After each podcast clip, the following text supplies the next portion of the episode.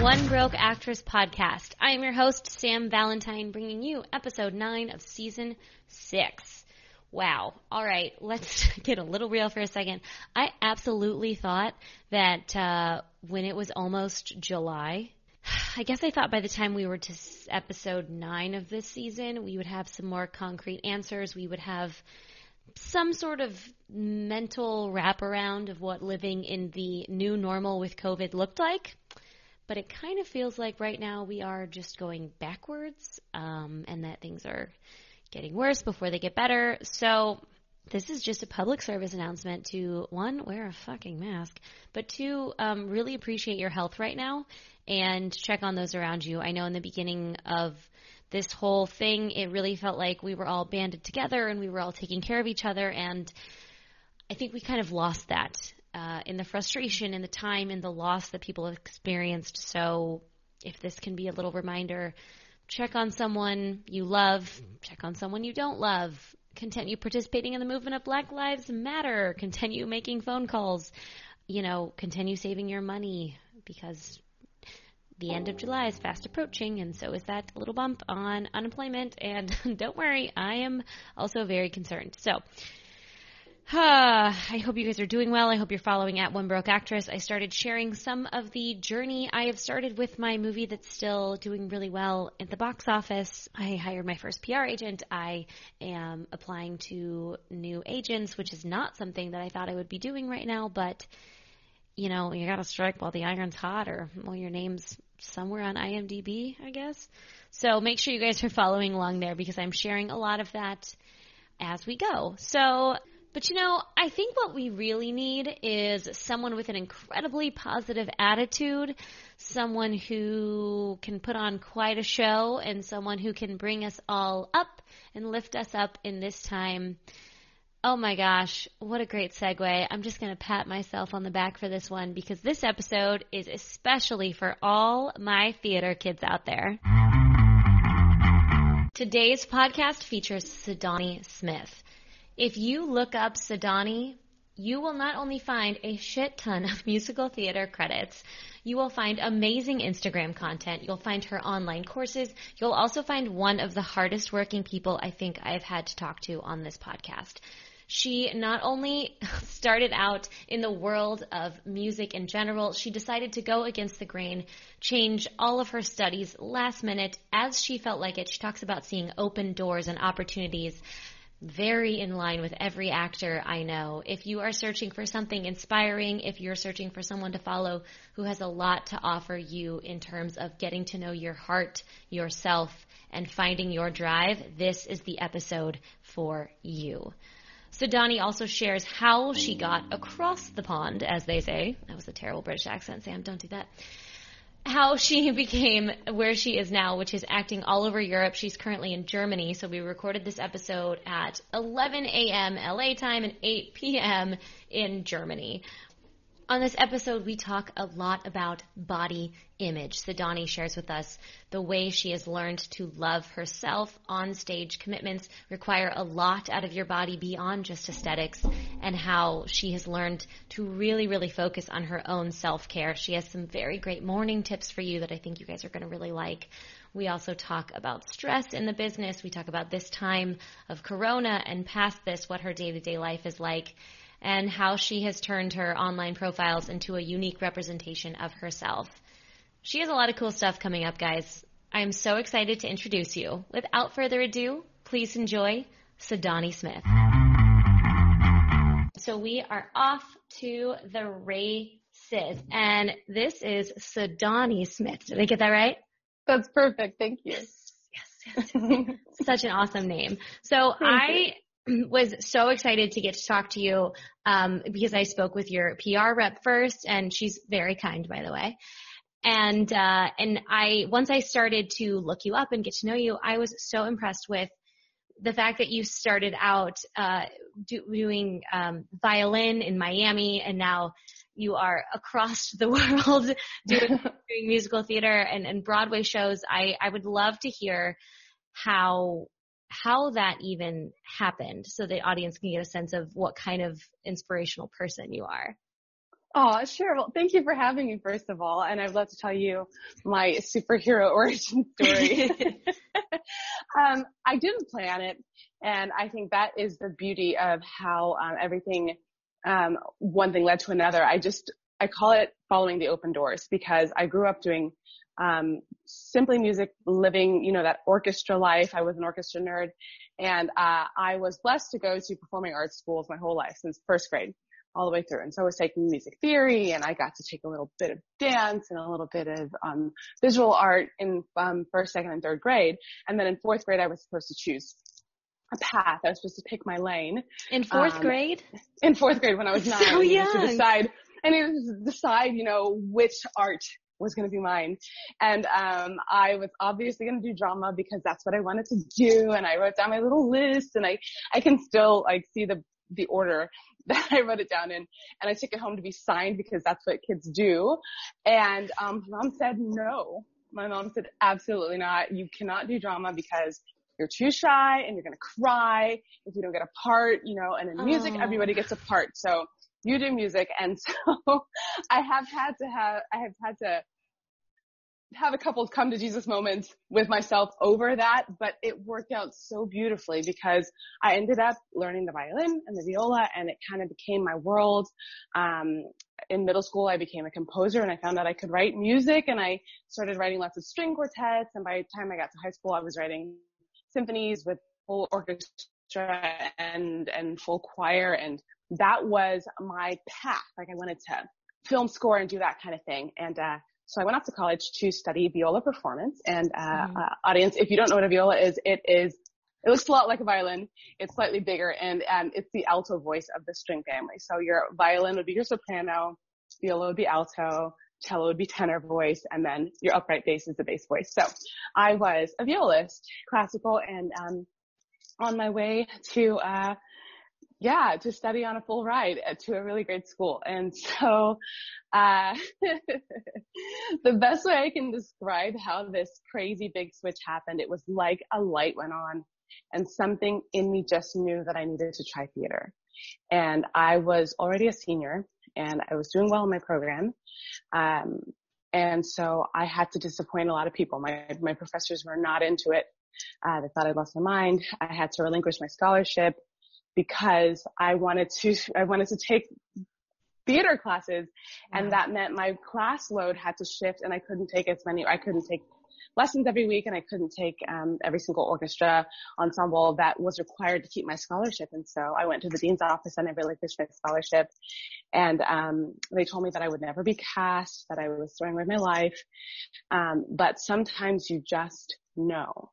Um, and I I maintain that even if I was incorrect, I mean, I could have retraced my steps and, and, you know, finished my degree in another way, but I just knew. And so I just got into every acting workshop I could find.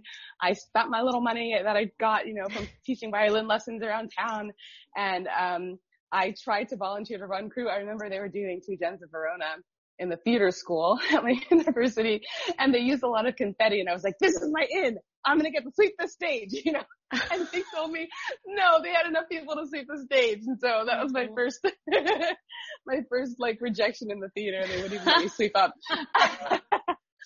but, um, funnily enough, in that very, that very university where I was told, you know, you're a string player, you've never sung or danced or acted before, what are you doing? You'll never be cast. Actually, my first paid job was from that very university, which I think is so it's such a beautiful picture of what happens when you ignore the naysayers because, you know, it's not normal for students to be paid for performing at the, the university, but it really was. In summer, I got called. Uh, someone called me in and asked me if I would be interested in playing a musical that involved fiddling. And I was like, yes, I can. I can fiddle while singing. I can fiddle while dancing. I can do all the things if you want me to, but I will only come in if you let me sing for you. so I will not um, I will not take this contract unless you let me audition. Um, and I went in and I auditioned for the two leads that I was appropriate for and I didn't get them, but my role got bumped up. And so rather than being kind of in the pit, which is where I grew up, I grew up Right. playing lots of musical theater from the pit. I got to sing and I had a name and that was my first paid gig. right there at that Wow. university that told me I would never ever be cast. And I thought, yeah, I think I'm, I think I'm onto something. That's So- amazing. I'm curious how your since your your you said your mom at the beginning when you were in fourth grade was like, no, no, no, we're not doing this. Did your parents support change and grow throughout your college then? My parents are a little bit hands off about uh, the big decisions I make with my life, and I think that is a blessing of mine. Sometimes it makes me feel like they don't care. Mhm. Um, Mom, if you're listening, I'm so sorry. I love you very much. Uh, but uh, I know that there is a level of trust in there too, because when I did say, you know, hey, Mom, I'm going to change my major from viola performance and all of these thousands of hours that I've spent practicing and, you know, I don't know how many hundreds of hours you've spent driving me around to different rehearsals. I want to be an actress. And she was like, okay. and um, later on, when I had the opportunity to move to Germany, she said, okay. Um, and I'm really grateful for that. I feel like they have never needed to understand. But what I have learned um, from disappointing other people in my family, I really had, I had some relatives that were crying. I made everybody upset over Christmas dinner um, because uh, it can be important, uh, especially in the Black community, you know, to be doing something so prestigious. I was at an incredible university. I was a classical musician. I was top of my class. I was doing really, really well.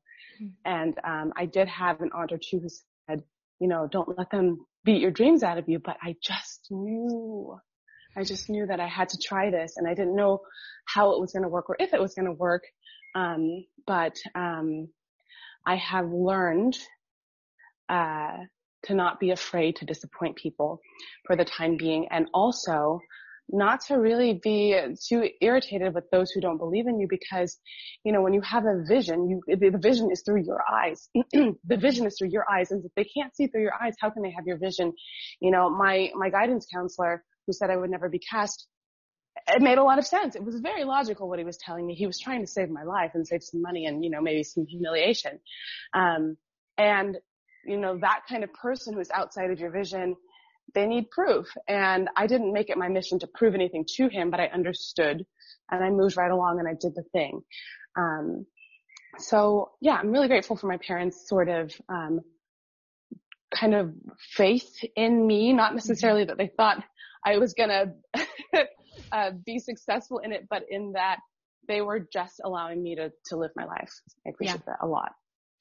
I'm I'm also curious if you don't mind me asking how um like it tends to be from from the schools that I've been to and that I was a part of. Like I was a part of my theater department. I went to school for theater as well um not not musical theater. Um but uh was it an extremely diverse school? Because my school was almost completely white. It was in the middle of Missouri and I think that was to their detriment in so many ways. So I was curious for you uh, in your entire schooling in the artistic community, if you were, if you were around a lot of people who were black, who were Asian, who were like, did you get a different mix of cultures? I really did. I grew up in Miami and Miami is super diverse. It was in the 90s and it is even more so now.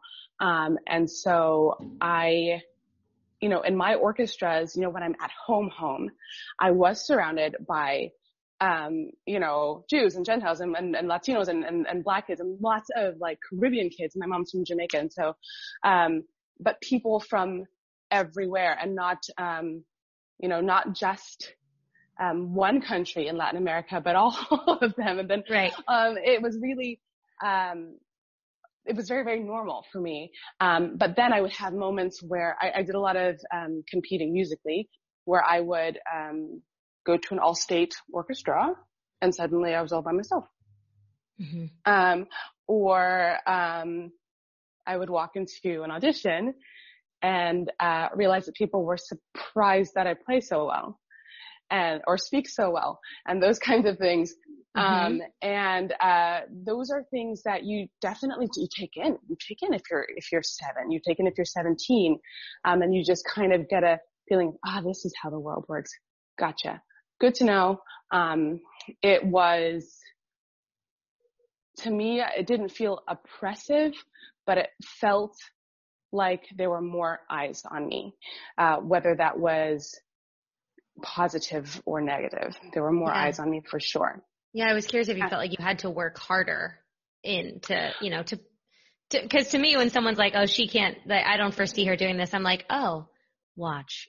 I I get I get nervous with that. I really am. Like my mom said, you know, I'm too shy for that. No, I'm not shy anymore, but I'm still an introvert, and so that um that kind of motivation kind of causes me to shrink. Whereas mm-hmm. I feel expanded personally when I'm just focused on my own goal. I like to say that I love to win, but I hate to compete. And it is a competitive market and I want the thing, like I always want the thing. Uh-huh. Um, but I, I, li- I literally cannot look left or right because that is so, I, I, I would much rather give a present that she's so good and this would really change her life. And so then I start to, I start to shrink. So I've got to focus. I've got to focus on the thing. You mentioned being an introvert, which I think is really interesting because that's not something that's usually associated with anybody in our business. How is that for you, especially as an adult functioning in this business, you know, because there's an expect, expectation that you are, especially as a musical theater person, to be like really big all the time. It is exhausting. I say that I've made my entire living portraying extroverts and I need a nap. It is really tiring. um, but it is, I want to encourage all my introverts out there that it is an asset. You know, I, I did grow up, uh, hearing from relatives and colleagues that my, my personality wasn't enough, that it isn't big enough. And they didn't even think, and they had no idea I was going to perform one day. They just thought that I needed to just take up a little bit more space. And I'll give them, I'll give them this. I did need to learn to take up more space, but my personality is perfect. You know, I was built this way and, um, I am a natural listener, which is to me half my job, you know, mm-hmm. to listen and authentically respond. I can't not. I feel like I can't not because I'm built that way. Like I want to go deep immediately. Uh, when I meet somebody, I really don't want to know about your sweater or the weather. I want to know about your childhood. And I think that really Dude, I do the same thing. it really it scares people, but it serves me well in the job that I do. I like to go deep. And a lot of these things that my beautiful, beautiful colleagues that are extroverts, um, you know, excel at, it's not that I can't do it. It's that I've got to go recharge. I got to plug in if I'm going to do it again, you know? So whereas I will give you, I feel the same energy on a stage I won't give you the same energy at the stage door because it's just not me. Um, you're going to feel my heart. I love you, but I don't have any more show in me after 11:30. All done. Have you had to, uh, has that changed how you like structure your days when you have something like an audition or a show or you do have to be like really cognizant of your personal energy? I do. Um, I am very warm, but I have learned to um, honor my own boundaries, especially at an audition, because their auditions have a feeling of a reunion too. You know, especially when you've been in the business this long. I have been working Germany, Austria, Switzerland for 11 years now, and um, congratulations. When you come, thank you. That's amazing. Um, when you come back to uh, certain roles, especially roles that are, you know, for people of color, you're getting back in the room with people that you love, you know, that you haven't seen since we did blah blah blah mm-hmm. four years ago in Vienna, right? Um, but as much as I love them, I'm gonna call them on Facebook Messenger later. I cannot, like, cause I only have a certain amount of juice in this can, and I, I gotta, I gotta drink it in the room where, where, where they, you know, where they make the decisions. Um, and so I definitely have had to, um, do the uncomfortable thing and set my boundaries. There, there have been people who've been like, "Oh, I saw, um, I saw the the choreography because I went to see the show in London, you know, before it came to Germany because it, it's always the same directors and always the same. It's the same show. It's just being oh. translated and transplanted. Um, and that's something that I don't like to do. Like I don't like to read reviews. I don't like to see the choreography ahead of time. I just want to learn it in the room. And I've had to, uh, really at auditions put my foot down and tell people, no, I really am serious. I need you to back up. I love you very much, but can you back up? like, oh, waiting um, rooms are like a whole thing, man, with like the amount of It's everyone has their own style and everyone's like bringing that style to the room and it's like it's a lot. It's a lot. And I, I have friends that need to chat, like they need to get out their nervous energy by talking. Um, but there's a way for them to do that. You know, I don't have to sacrifice uh, what I need uh, for them to get what they need because you know at the end of the day it's a really it's a really cool community. Um, you know I'm happy for I'm happy for the winner, um, and I'm happy if it's me. Uh, but I I just want to I want to do my best because that's what's in my hands. You know I really can't make them want me. I can decide to want me myself. You know and present right. the most the most centered um, version of myself that believes in me, that believes in this actress. Um, and so I just set myself up to deliver excellently and then I go home. And then take a nap. mm-hmm. And take a nap. Um, yeah. Can you kind of talk us through how you get to be a traveling European member of Broadway shows? How does this even happen? it's so well, wild. I can, I can, tell you how it happened for me. Mm-hmm. Um, uh, I was in grad school because, you know, I did finish my degree. I finished on time. Thank you, God. Um, I just switched from being a performance major in viola to being a music major just generally so I could take all of the acting classes, right? So, mm-hmm. um, I still hadn't studied theater properly and I got it in my head that the only way to become proficient at a thing was to get a degree. So I think that's kind of indoctrinated in us. Um, but it's not true. Spoiler alert, it's not true. And I have a lot of friends who are also thinking the same thing in grad school right now. nothing against getting, there's nothing against getting a degree. Um, I have one. I think they're, you know, part of the American dream. I think that they're valuable and they're stepping stones, but there are so many ways to become proficient at things. And if we get into the idea that the only way to be an expert is to, you know, get an MBA, we would never start any of the things. You wouldn't have a podcast because I don't know what certificate program there is in podcasting. You would kind of feel like you had to wait a year and apply and hopefully get into the school of your choice to do the things that are on your heart to do. And that, that's not the vision. So, um, I did, I worked for a little bit, uh, and I was working at a grad school that had, um, a, a, great acting program. And so I was, you know, auditioning and being part of what they did and learning the most I could. What but school was this, by the way? Oh, I was in Virginia. I was in okay. Regent University. I didn't attend. I, I, worked at the university, and so I could sometimes kind of audition for things. Um, but the school that I did decide to go to was University of Central Florida, and I was in their MFA musical theater program. And um, I was there for two semesters. Um, and then a crazy thing happened. It was the next golden open door um, there was an audition.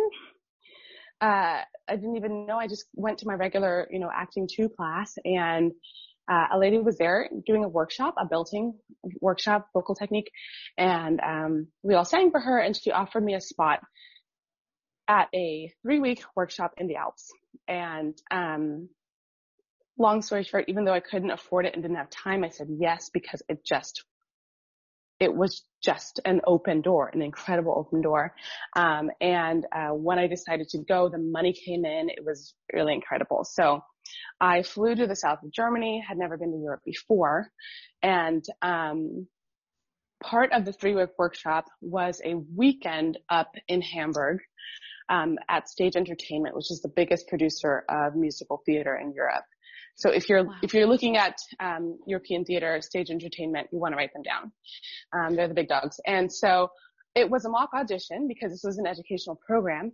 But I was hoping. I mean, I got to the Hamburg Harbor, and across the water there is the island that they built for the theater for Lion King, and you know, not like any old like the Lion King. It was this, it's the same exact show except they sing in German and Zulu, of course, because it's the Lion King. Yeah. Um, but yeah, it's the same font. It just says Der König der Löwen instead of the Lion King. And so I was like, oh, maybe this is my chance. Maybe I can get a job. Like I know this is like a mock audition, but I'm going to go in there. I'm going to sing Shadowland. I'm going to give them all the, the African lion I can.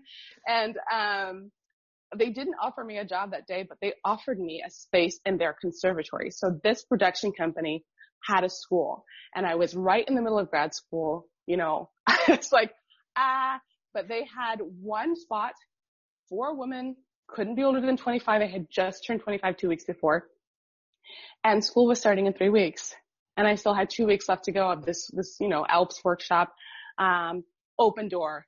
Of course I took it. So I went home, I sold everything I owned and I moved to Germany and I started school in German. I love this. yeah. couple weeks later. Um, Wait, did you already so, speak German? I don't think I asked no. you. Okay. No, I didn't, not a word. Um, and that's even crazier. yeah. I know. Um, but they're crazy. like it's, it's not always linear or logical. It's usually not linear and it's almost never logical. The things that you, you know, here's the thing, friends. We're such brave people. Anybody who believes that they can make make believe for a living is super brave. So don't listen to this story and think I could never do it. Yeah, you could. You already have an aversion. You already have like, you know, we want we, we, we create reality out of things that don't actually exist and people pay us for that. Like we are super brave. You know, and we, we walk around and tell other people that that's our profession. And I'm not making, I'm not trying to belittle what we do. I think it's amazing what we do. I think that we're heroes, um, because I have read over and over that people are more afraid of public speaking than they are of dying.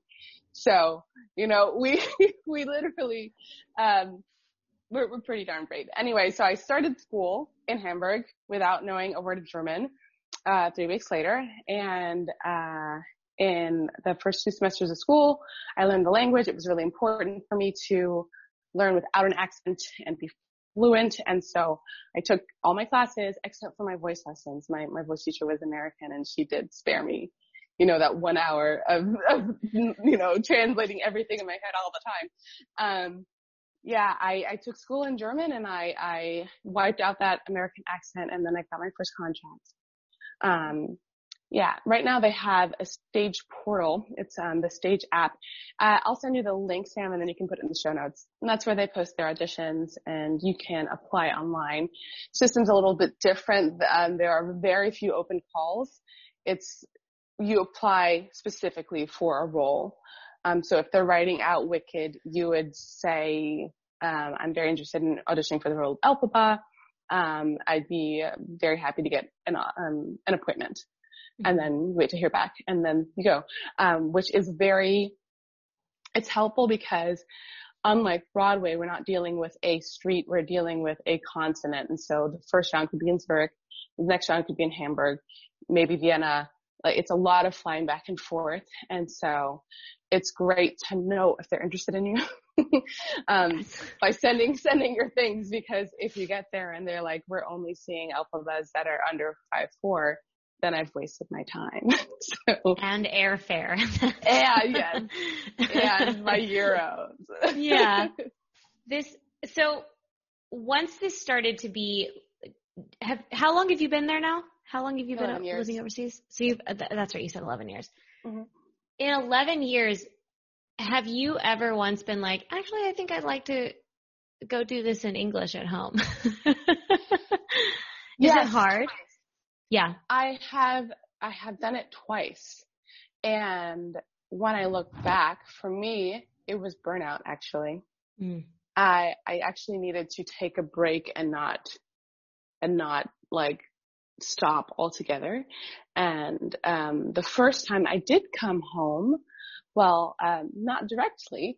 I, I, was in Southern California. I lived in Anaheim for two periods of six months. Okay. Um, and that was really fun. And I was all full time on YouTube and uh, learned a whole lot about social media and you know how how to be myself, but still um, grow on social media, you know, kind of do all the right things, but also be authentically me. I saw you have um, a workshop on that online as well. Yeah, yeah. Um, I'm teaching one tomorrow on Instagram actually. Oh, um, oh, awesome. So it was kind of a, yeah, it was, it was a departure that was super useful because it helped me accidentally build a brand um, because I just wanted to make really good music and I tried to find out how to get more and more people to see good music. Um, and that's how I built my brand online. Um, and I did step away from performing in German um, for those two periods of six months. And, and recently, again, I got really, I was really exhausted and I thought, is it that I want to come home? Um, but I caught it this time and realized I just needed a break. And funnily enough, um, I decided to take that break. I canceled a lot of things that I had, um, planned and booked. Um, and actually this is not funny at all, but then Corona hit you know, mm-hmm. and then I, I had a break for real, for real. And, um, so I am actually using it to, um, beef up my online courses that I'm teaching. I am working on a second one right now. The first one's on stage fright and the second one is on body image and I'm super excited about that. because It's got a lot to say. Um, and um, because of the mindset work I've been doing in between, especially in the moments when I've taken my breaks, um, I just have a lot to share, and I have a lot of tools that have helped me um, survive success and survive failure um, in this business. Because I feel like success and failure are are the same kind of hard, actually. Um, and and when you go to school or if you learn on your feet or however you learn to be proficient, proficient in your craft, there's not always time to learn how to take care of you while being really excellent. Um, not in school. There's just really, there's just not time. You know, yeah, I feel I, like we're also kind of taught that if you don't like keep striking while the iron is still hot, that you're never actually working hard enough. Right. Yep. And I think this working hard enough is a myth. I think that actually some of the gratitude that um, we've been taught is uh, not conducive to self-love. Sometimes we are we learn to just take it and just leave everything on the floor. I don't think you have to leave everything to be brilliant because you know how many times can you leave everything before you have nothing Right. We're trying to do this long term. Right. You know, and this, yeah, this stuff comes from our heart. And so if we beat ourselves up to do it well, how long can we do it? I feel like there's a unique, um, excuse me, I feel like there's something unique about, about musical theater as well, about musicals in general that you are often in like filming in, in on TV and movies and stuff. Some days you'll maybe have 10 lines Whereas that's not the case with what you're working on. So how, it's just such a uniquely intense situation. How, what are your like self-care things that you have to do? Like take me through like a day, a non-coronavirus day, um, non- of work mm-hmm. for you. Um, let's see. Oh, it's been a, it's been a minute. Um, I typically go to bed at two and wake up at 10 um, okay. to make sure I get a nice, you know, seven practical hours because I, I, I still haven't mastered falling asleep super quickly. it's on my list. Um, but, um, I try to make the beginning of the day for me. Mm-hmm. Um, one thing that I learned uh, when I was in a rep theater. And so I was, um, basically I belonged to a specific house and I played all of their musicals for the season. That was a different sleeping schedule because we'd have rehearsal starting at 10. Um, and I found myself because I lived near the theater getting up at 9, showering, you know, warming up and getting there. And I don't do that anymore because it felt like I was living my life for that theater. I was yeah. pledging allegiance to the theater and I was like, what if I got up for me? What if I got up and um, stepped outside and breathed the air that wasn't in my apartment, you know, or read something that I wanted to. And I, I do have perfectionist tendencies. And so what I have learned with my morning routine is that I don't have to do it perfectly. I don't have to do all five super important things that, you know, Gandhi and Mother Teresa did every day to make them awesome. I have a menu of things that make me feel good and I pick some of them. Mm-hmm. And that what that's what works for me. Um, so today I journaled, and you know I used to kind of berate myself for not journaling every day, um, but I found that I don't have to. Today I journaled, and it really really did me good. Um, and I one of the I don't I probably read this on Instagram somewhere, but it means so much to me. The idea of drinking your coffee with two hands, like as in not being on your phone it just like hit me really hard. yeah. isn't it good? Like Mhm. I just, I'm not talking to the people. I'm not consuming what the people have said or what the government has said or what the protest has said or what my family has said. Not that it's unimportant, but it's unimportant for me first thing in the morning because I pick me first thing in the morning. Um, and so I, I know it's not possible for everyone every day. Some people have kids, some people have a schedule that is just too crazy and they have maybe like, um, a barista shift at, at six, you know, uh, so maybe you can't get up two or three hours earlier. You wouldn't be sleeping at night, but do something that makes it so that you're getting up for you in the morning. That is super important. I take stock of how I'm feeling physically because, um, depending on the show, it's really, it's really hard on your body. You know, for a show like, um, Tina Turner is a show that's running in, in several countries at once right now. Well, you know, it's Corona time, um, as we're recording this, but it's, uh, it would have been running on Broadway on the West End in Hamburg and in um, Utrecht in Holland, and it is brutal. It is a really really hard show, and so um, people singing tons of Tina Turner songs. Or in my case, I did uh, The Bodyguard for three years, and so Mm. singing 14, 14 Whitney Houston songs live every night and dancing and flying and doing all of the things. You got to take stock and see how you're doing because you're not superhuman Yeah. no matter how many people write that you are or, you know, or you want to prove that you are. Um, and so I take stock. How is my voice doing? Where do I need to invest more? I, you know, if, if I need, um, to invest in, um, you know, there's physical therapy at, at the theaters, thankfully, but if I need more, I've got to figure out how to negotiate it or pay for it myself.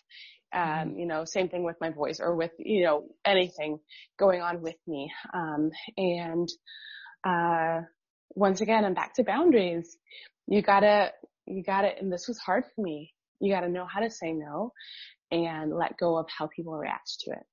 Mm, yeah. Did that Because close off a lot of uh, like social friendship time and stuff for you, setting your boundaries and keeping your health at like maximum level? Um, yes and no. Okay. Uh, to me, it just sorted out the friendships that, that I really, really wanted to have. Mm. Um, and that is so okay with me. And Yeah. I, I, I, sometimes cringe at the, you know, I'd rather have four quarters and a hundred pennies quote because I don't want to call anybody a penny. But sometimes, sometimes there are, there are friendships that are just mutually beneficial. There, there are friendships that, uh, when you leave, you feel the same or better than when you went into the conversation. And there are other ones that you know you are actually just saying no to yourself by saying yes to them. Um, and, um, because I have this need to be like sweet and, and lovely and likable, I had to remind myself I am those things. I am those things even if I say I will not be coming with or I will not be able to. I am that. I don't have to prove that to anybody anymore. you know? Yeah. Um, and I have to choose me. I have to Mm. choose me. Mm, I love that. I think those are good um, things for everyone to do all around. Um, you mentioned uh, that your next online workshop is going to be about body image. Um, can we talk a little bit about that? I would love to. Um, I am 70 pounds down from my highest weight. Um, and so it's something that I've thought a lot about. I grew up, um, pretty overweight, which didn't, you know, didn't affect, um, my future necessarily because I was a violinist, you know. I spent a lot of time in a practice room, probably six hours a day. And, you know, that is pretty stationary. Yes, I, you know, I did have my arms kind of, um, I probably had some upper body strain that I didn't realize. Um, but I wasn't very active. I wasn't very into it. I, I tended to stick to things that I was great at naturally and I didn't feel very athletic and so didn't move a lot. Um, and, um, when I started to do theater, I started to see my body change, which was an aha moment for myself because, for me, because I felt like, um, hmm, before I believed that, you know, there's, I just, you know, you are how you are and there's nothing you can do to, uh, change it. And so that was important for me to realize, but more important than that was that I came into a beautiful space where I just liked me. And that is for me the best point of either change or staying exactly where you are happily. Um, one of the stories that I often tell, um, I'm glad that I've, I've gotten to the point where I can just be a little bit more honest. I used to be very worried about being professional, but now I'm just telling the truth. So I was at a, um, a fitting, prominent show, uh, uh, fitting my costumes for the lead takes a long time. You're standing in a room naked with a few people for hours in high heels. And I was not the only person who played this role. Um, my colleagues that also played it were much more magazine fit than I was. I was probably 40 pounds heavier than the heaviest girl there. And, um, but I, I had the job, you know, they, they gave it to me, you know, I don't get, I don't pick me, they pick me. So I was there trying on the things and you know, it's vulnerable, you're naked. And, um, we got to a point where, um, I had noticed kind of snide comments about costumes that they would have to change. You know, I couldn't wear the opening crop top. They didn't want me to wear that and they had to make a corset and all of those things.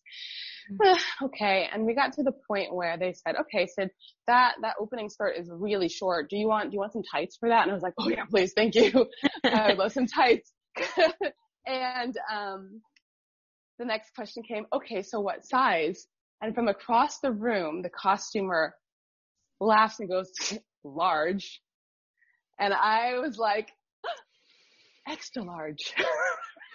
and it was the best moment of my career because I felt like I had spent, I had done the work on my mindset to know that I just liked me and it was enough. And yes, please get me my extra large tights so that I don't feel like you know, I'm showing everybody all my stuff in this show. Right. Uh, and from there, I actually did see that, um, my, my desires kind of changed and, you know, I didn't feel like I needed to change for anybody, but I wanted to try and see if I could be consistent because I, cause I'd never been really consistent in the gym. And I was like, look at all this. I mean, I bet you, I bet you I could get strong. I bet you I could, like, I've seen that my body changes when I do other things. So I bet you I could get super duper strong. And I see how that makes my job easier. I see how that makes it easier for me to sing while like running up these stairs and all the things they're asking me to do. And it was fun for me. And I didn't yo-yo because I wasn't running away from some version of myself that I hated or found ugly. I love that girl. That girl who was like extra large. She's my hero. And so I don't feel like, you know, if I visit her again, I am worth less, worth, you know, worth less than now, for example. Yeah. And we're, you know, we're going to change. We're all, we're grown-ups and we're, we're, you know, age happens and, and life happens. Corona happens. Our bodies right. change. And that's okay. Um, but, uh, that for me was the biggest, biggest turning point when I realized, oh my gosh, I like myself just like this. And so that helps me know that I can like myself in any version. I in any version. I'm obsessed with this story. I've had very similar circumstance. I'm like a solid medium in a world of extra smalls and like it's it's exhausting. It's it takes a lot of toll when even no one else is talking about it because you know that people are thinking about it and yeah. then you're thinking about it and you're not sure if they also are, if it's just your thoughts.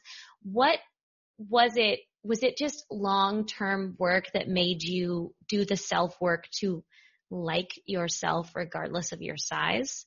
regardless of um, your uh, like you know your bookings your i think actors lives a lot of times get caught up in like oh i'll i'll i'm sure i'll love myself when i i book a show when i you know it all gets the thing is yeah you i'm gonna tell you ahead of time you won't like if you're dissatisfied um it's getting a thing winning a thing and it's not gonna make you feel better and funnily enough um one of my colleagues the one who really belongs on the cover of, of some like fitness champion magazine.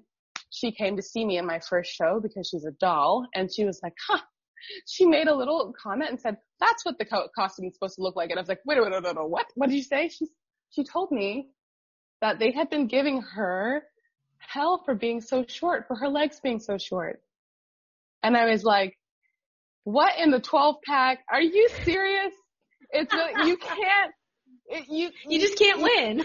you gotta like you. You gotta like you because, because you know, it, it could be that I, you know, I could have seen her and thought, okay, this is enough. I need to work until I look like this girl. Um, whereas she's like, well, what can I do to get taller? Hmm, like seriously, you know, it really, you, you got to like you. So I, I would say, um, that the inner work is, it can be tedious, but it's the only thing that's gonna, that's gonna change the, how you see yourself. Um, and, uh, so those mornings for yourself, they totally add up. Um, and so that's what I'm going to be talking. I'm going to be breaking down in the course, you know, the things that I did and the things that um, people that I really respect have done to help them build that mindset so that um, so that you just like you. You just like you and really see your worth in this beautiful temple that carries you around and carries your art and your heart everywhere. Mm. Um, I also am excited to delve into um, body image when it comes into um, hair texture and skin tone mm-hmm. and other things, uh, you know, and otherness that sometimes is thrust upon you, you know. Um, it's a really important and exciting topic to be honest about. And I think that as um, professional artists, we're allowed to be more honest than we will realize. Mm, that's amazing. Are you, uh, when, when are you starting that? I want to make sure everyone knows.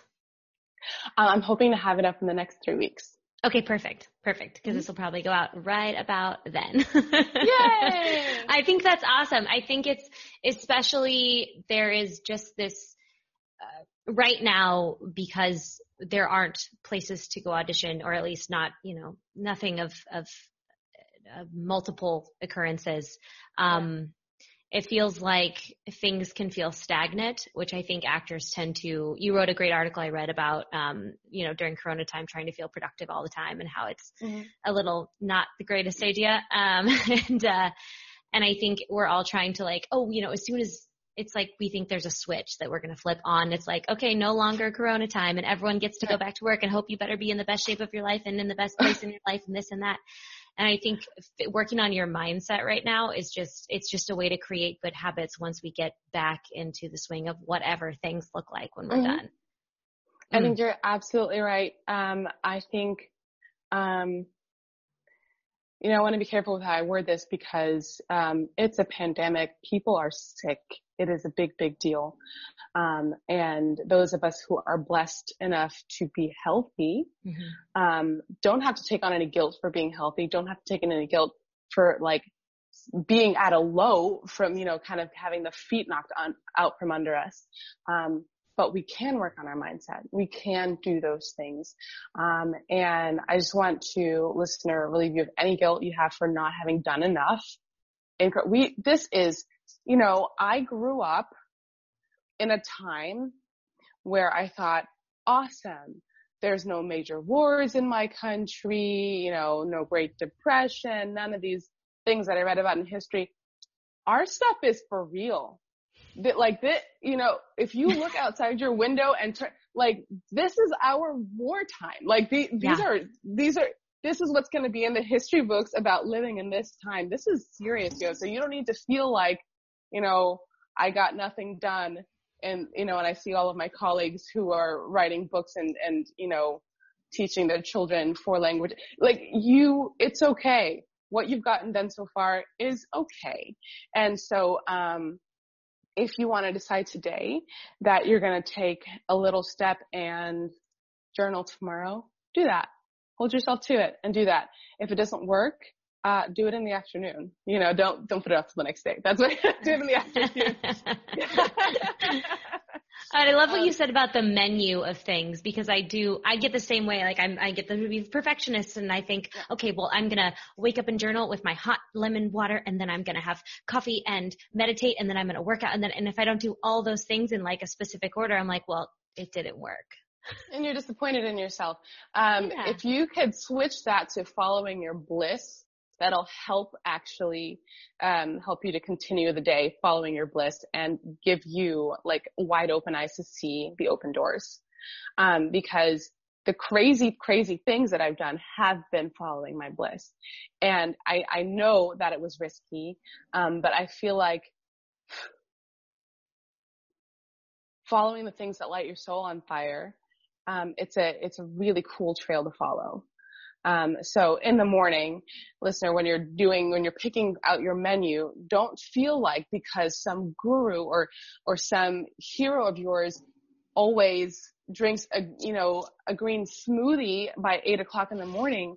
If you want ginger tea, drink ginger tea. Like do, do the thing that's aligned. Do the thing that, you know, that resonates with you.